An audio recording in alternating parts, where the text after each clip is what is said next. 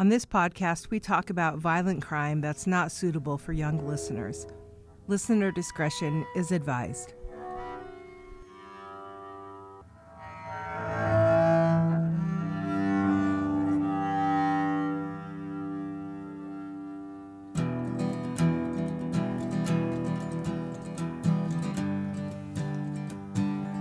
To the Reform Podcast. I'm the host, Kimberly Dudick. This is a true crime policy podcast where we are exploring one unsolved crime over the course of this first season.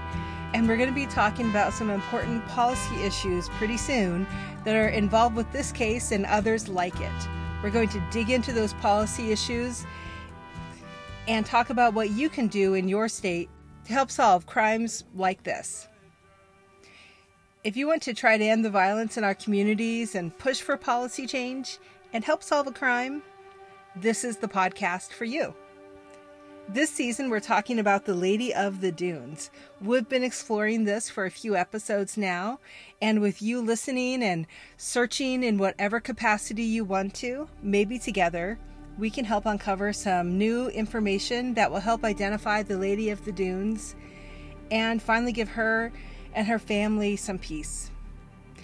Every episode of this season will hopefully bring us one step closer to solving this gruesome mystery. On this episode, we're going to start talking about the investigation that occurred, and we're also going to talk about who the Lady of the Dunes was thought to have been.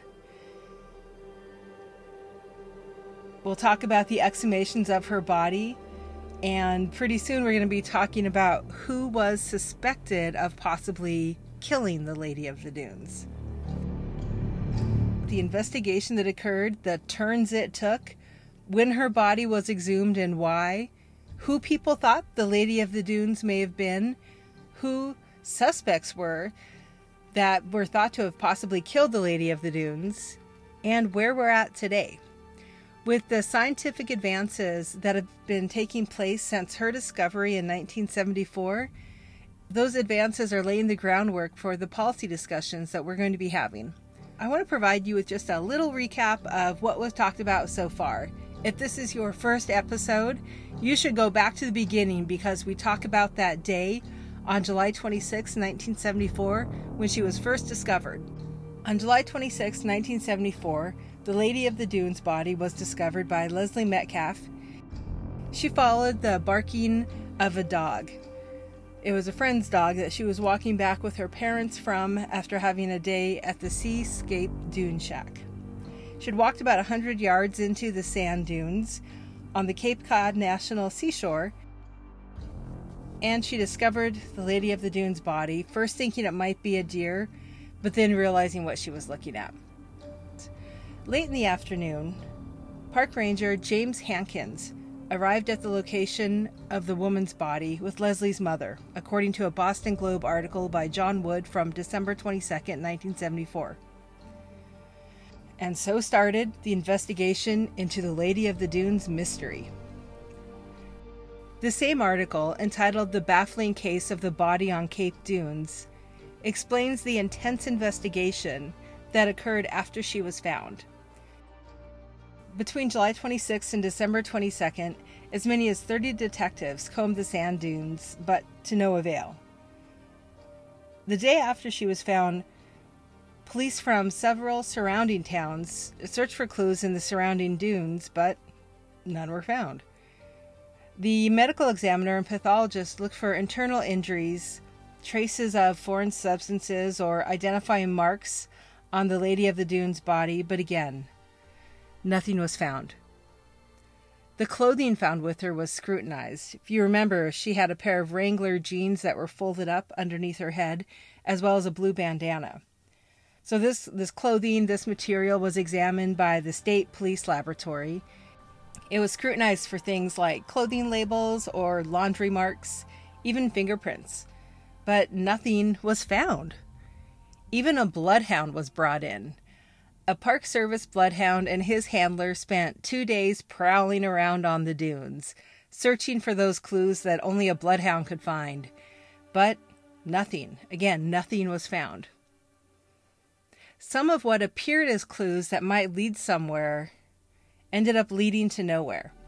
There were the two sets of footprints that were found leading toward her body, but these reportedly disappeared a few yards away in the sand, leaving no clue as to what happened or who made them or why they were even there. The John Wood Boston Globe article also reported that in the opposite direction, but still nearby, a large SOS had been traced in the sand.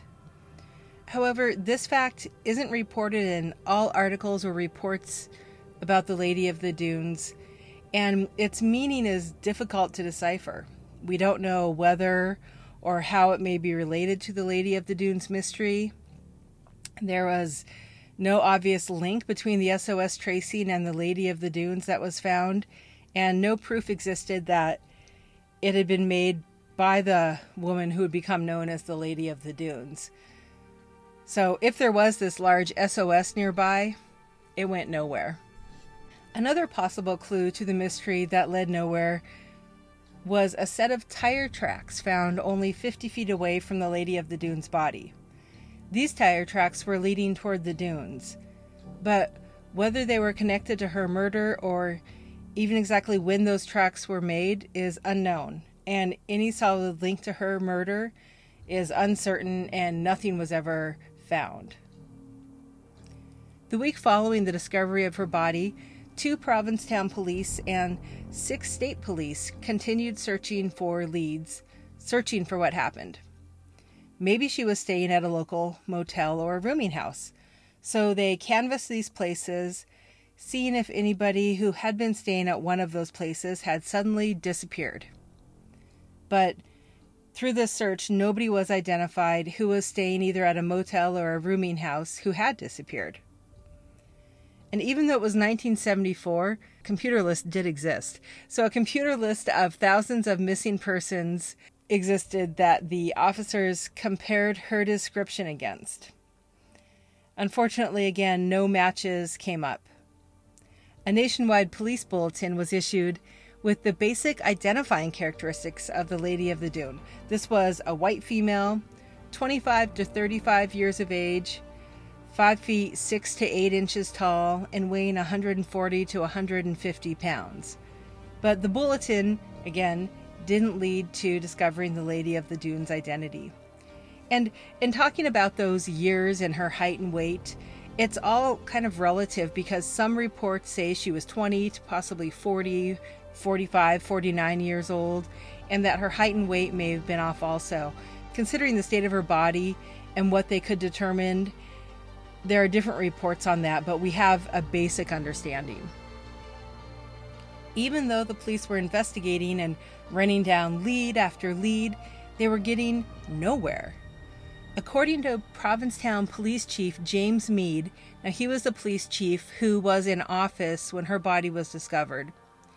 He was quoted as saying, We're still working on it. We're hoping that if we can find out who she is, then maybe that will lead to whoever killed her. But it's hard work and we haven't gotten much to go on. Police tried another tactic. They thought they would look at all vehicles that were licensed to drive on the dunes during the first three weeks of July 1974. Local police reported on the owners of the vehicles and their families. Police kept working that angle, identifying and tracking down the owners of every deserted vehicle, every vehicle, even every deserted bicycle in the area. But all of these paths led to nowhere. After all of these efforts to identify the Lady of the Dunes and hopefully identify her killer, no progress was made. Her body was buried on October 19th, 1974, in an unmarked plot in St. Peter's Cemetery. Even though her identity was unknown, she was provided with a burial service.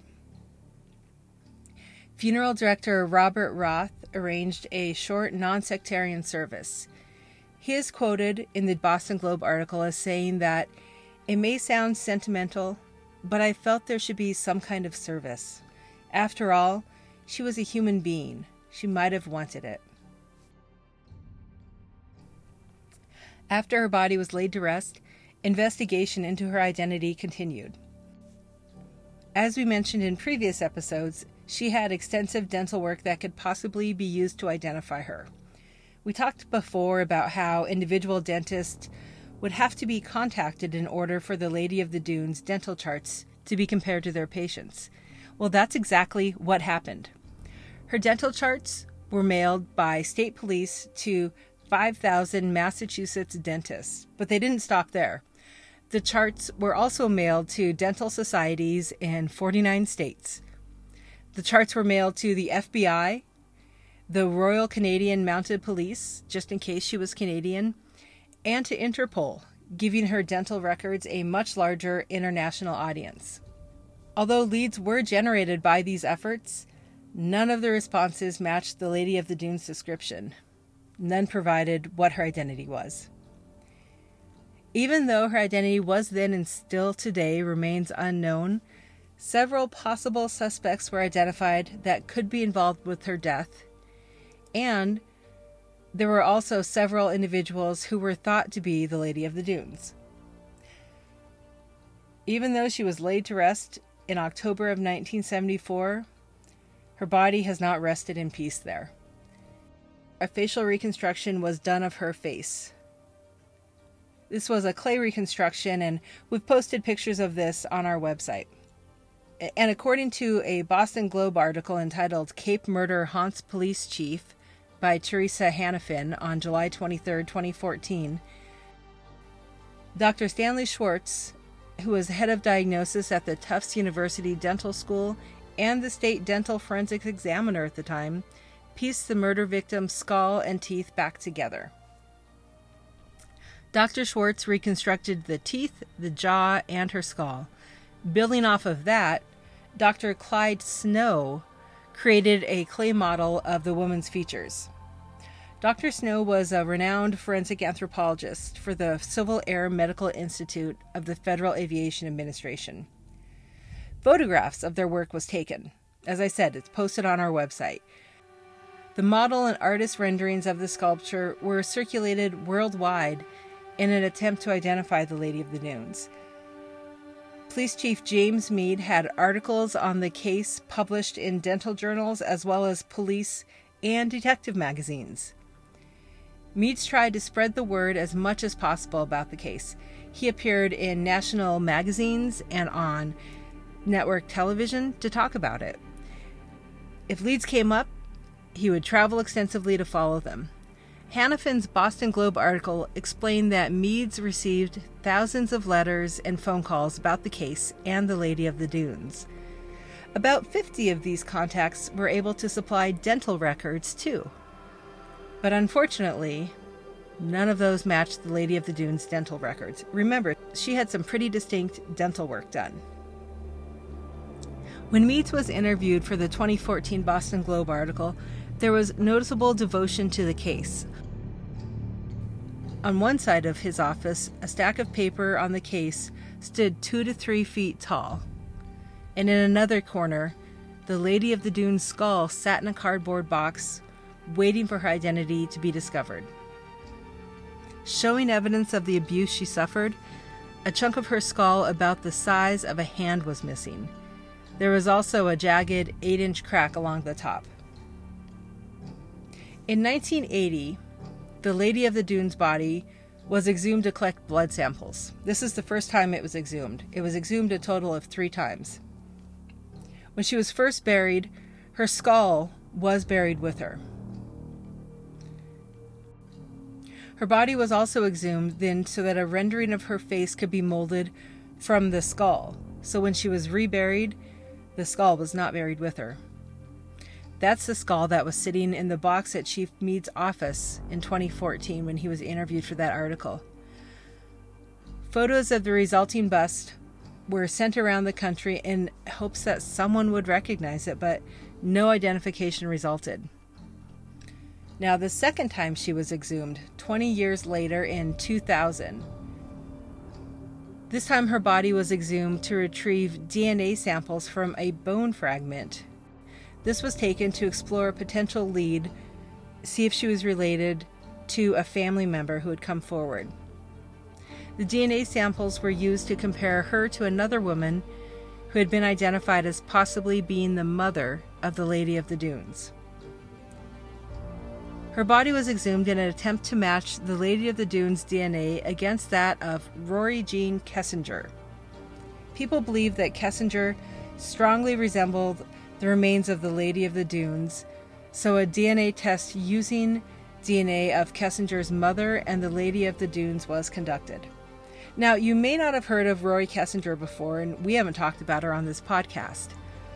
Rory Gene Kessinger was an inmate who had escaped from a Plymouth, Massachusetts jail just months before the Lady of the Dunes body was discovered. Rory had been arrested for the attempted murder of two police officers. She was a member of an organized crime group and was initially arrested with these members. Rory was a brown haired and blue eyed beauty. She was a 24 year old bank robber, drug dealer, and gun runner, according to the Lost Girls blog in a 2019 entry entitled The Girl Who Vanished Rory Gene Kessinger. She wasn't a stranger to living on the edge. She had a lengthy history of being involved in criminal activity and dealing and using drugs. Rory had been booked in the Plymouth County Correctional Facility but weeks after being brought in, she escaped from custody on May 27, 1973. And she didn't do this alone. She had the assistance from a guard there. So even though she'd been arrested for the attempted murder of two police officers in Pembroke, Massachusetts, this obviously was not enough to stop another officer, a guard, from somehow falling under her spell. According to the Lost Girls blog, the guard supposedly snuck a hacksaw into the jail for Rory to use to saw the bars off her cell window, it sounds like. She then tied bed sheets together to escape into the late spring night. And she did. She seemed to disappear into that night, never to be heard from again. But this wouldn't be the first time that Rory disappeared. She had run away from home when she was 15 years old, and her family never heard from her again but her family wondered if she might actually be the Lady of the Dunes. She is said to have used numerous aliases, including Jennifer Marie Lynn, Linda Lynn Koch, Penny Susan Johnson, and maybe Lady of the Dunes would turn out to be an alias that she unintentionally was known by. Near the end of the 1980s, police began to suspect that there might be that link between Rory and the Lady of the Dunes. The timing fit, her height, which was about 5 foot 3 and her weight of 188 pounds, was close enough to fit. So DNA testing began. One source I found stated that the initial DNA comparisons were inconclusive. However, in 2002, a test was performed and the results were conclusive this time. Unfortunately, it was not a match. And also, unfortunately, it is doubtful that Rory Kessinger is still alive. It was rumored that she was most likely killed by members of the organized crime group she belonged to. They're thought to have killed her to protect themselves. In fact, one of the members that was arrested with her in 1973 when she was initially arrested is claimed to have stated that that is exactly what happened that she was murdered and that the group members would have disposed of her body locally not have left it on the sand dunes as the Lady of the Dunes body had been. So time continued to march on without the identity of the Lady of the Dunes being confirmed.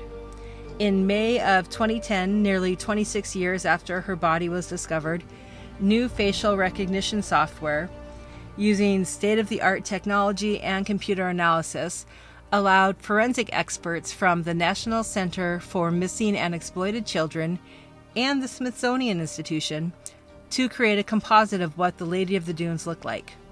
And we've placed this picture on our website. This is a colored picture. It was really the first time that a colored picture done with this detailed kind of technology was done. You can see the progression with the pictures that they become more detailed, but that they definitely continue to share commonalities in how they depict the Lady of the Dunes face. In May of 2013, Nearly 39 years after her body was found, it was exhumed again for the third time. This third time it was exhumed to obtain even more DNA, but again, nothing produced a positive identity for the Lady of the Dunes. But there were leads that were followed up on during the intervening years between the exhumations. In 1987, a woman from Maryland called Police Chief Meads to report she had not heard from her sister since her sister moved to Boston in 1974. And 1974 was the year of the murder. Her sister had auburn hair, the same color as the Lady of the Dunes, and we've never really talked about her eye color because the state of her body decomposition did not leave enough evidence to see what color her eyes might have been. We don't know if her eyes were the same color. But the woman thought that the reconstruction of the Lady of the Dunes looked like her sister. However, it turned out not to be a match for the Lady of the Dunes. Now, there was also a report from a Canadian woman that claimed she had seen her father strangle someone when she was a child and she thought it might have been the Lady of the Dunes. Supposedly, this woman said she had seen her father strangle a woman in Massachusetts around 1972. Now, she, she was a child at the time, so even though she thought it was 1972, it could have been 1974. That's reasonable. But even though they investigated, police were not able to locate this Canadian woman. Her address had changed and they couldn't find it. So that's actually a lead that may have some legs to it and that could be followed up on. Two additional leads for different women that the Lady of the Dunes could have been also were followed up on. One of these was for Frances Ewalt of Forsyth, Montana. According to the charleyproject.org, she was last seen at the Agate Bar on Main Street in Forsyth at 11 o'clock p.m. on August 19, 1973. From there, she left by herself, leaving a female friend there. She said that she was going to see her brother, who was a nightclub musician, but she never visited her brother and she'd never been heard from again. However, it was ruled out that she was the Lady of the Dunes. She was not. And we're actually recording this podcast in Montana. I'm well aware of Forsyth and I haven't been to the Agate Bar there yet if it still exists, but maybe I'll have to stop in there and tell you guys about it. Another possible lead was that the Lady of the Dunes could be Vicki Lamberton of Massachusetts. Lamberton was studying for a master's degree in psychology at Assumption College. Now, although she was married, she was separated from her husband, and some thought she might have been involved with a professor of hers. A friend of hers reported that she was going to go on a ski trip with this professor one weekend, but according to the charleyproject.org, after that weekend, she was never heard from again. However, she was ruled out as being the Lady of the Dunes. When we talk about people being ruled out, it could be for reasons such as the timeline doesn't match up, or their dental records didn't match, or the DNA doesn't match. So there are there are different reasons. There could be other reasons why people have been ruled out. In Vicki Lamberton's case, it was because of the dental records. She was supposed to have great teeth, but we know the Lady of the Dunes had extensive dental work done. So at this point, I just want to make a personal observation here. Although these women were suspected of being the Lady of the Dunes and they were not, there are still women who lived, who had lives, and who disappeared who are likely to have met with a violent end, which is totally unacceptable. No person has the right to take the life of another and although we're talking about the Lady of the Dunes case, it is an all too common refrain that we hear about women disappearing or dying, all too often at the hands of those who claim to love them or that they've been involved with. Working to address this underlying violence against women in our society is a problem that we truly need to take on. And we aren't taking that all on right now with this season, but the policies that we're going to start talking about in coming episodes are a step towards ensuring justice for those who have been harmed, and at least allowing their identity to be known. On the next episode, we're going to explore the people who have been suspected of being the Lady of the Dunes killer. That's our next step. These people include people like mobster Whitey Bulger, serial killers Hadden Clark and Tony Costa, and we'll even talk about how the movie Jaws, one of my all time favorites, may somehow be involved in this case. For those who want to be involved and try and help solve this case, Let's try to follow up on one of the leads we talked about today that has not been totally ruled out. This is the report from a Canadian woman who claims she had seen her father strangle someone in Massachusetts around 1972. She thought it might have been the Lady of the Dunes. It would be wonderful if someone could locate this woman's identity, find the address she lived in, and maybe somehow we could follow up with her. What's her name? What's her address? Where in Canada did she move to? Where might she be now? Let us know if you have any relevant information at the reformpod at gmail.com. We've already started hearing from people, and I'm excited to bring you those updates in coming episodes. We look forward to the information you provide, and we'll forward any information you provide to us to the proper authorities. We also urge you to contact the Provincetown Police Department at 508 487 1212. Stay tuned for next week when we continue digging into the Lady of the Dunes mystery and start looking at who might have actually killed her. We want to fully thank and recognize our sources and their work. A full list and links is available on our website at thereformpodcast.com. We've also mentioned some of them in this episode. Thank you for listening to the Reform Podcast. Before we go, if you want to support the work we're doing, we want to reach as many people as possible. So the ask that we have this week is please go and subscribe to our podcast. We have had hundreds of downloads, but we need people to subscribe to the podcast too on whatever platform you use. Your voice matters. Give us a review, and it really helps us reach more people. You can also join us on Patreon, where you get access to exclusive content. The Reform podcast is written, researched, recorded, and produced by me, Kimberly Dudick. You can follow the Reform podcast and stay up to date on Instagram at the Reform Podcast, on Facebook at the Reform Podcast, and on Twitter at the Reform Pod. Our theme song is Be Mine by the Missoula, Montana musician Tom Catmull. We're making this show on and around the traditional lands of the Salish, Oreille, Kootenai, Shoshone, Blackfeet, Chinook, and Multnomah peoples, as well as many other native tribes. With deep respect, we acknowledge the indigenous people of the West and throughout the United States. Wherever you are, thank you for listening. Until next time, keep searching for justice.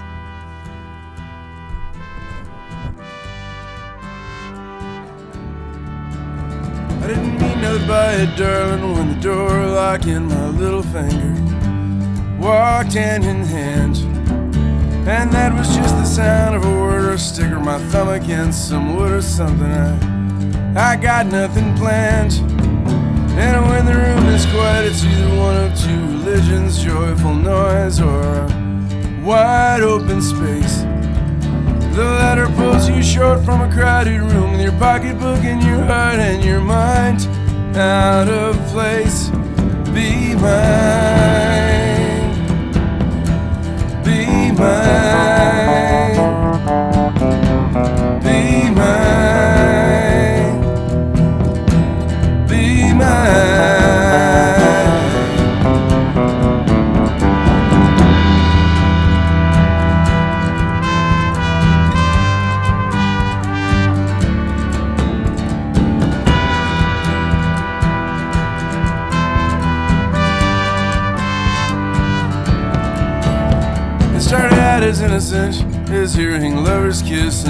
In taverns while minding your own.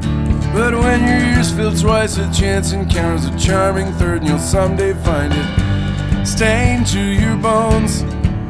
It is particular about company, and it sparks the flame of jealousy in those you hold close. And it has no fear of poverty, the bottle or solace. You see, you are what it needs most mine.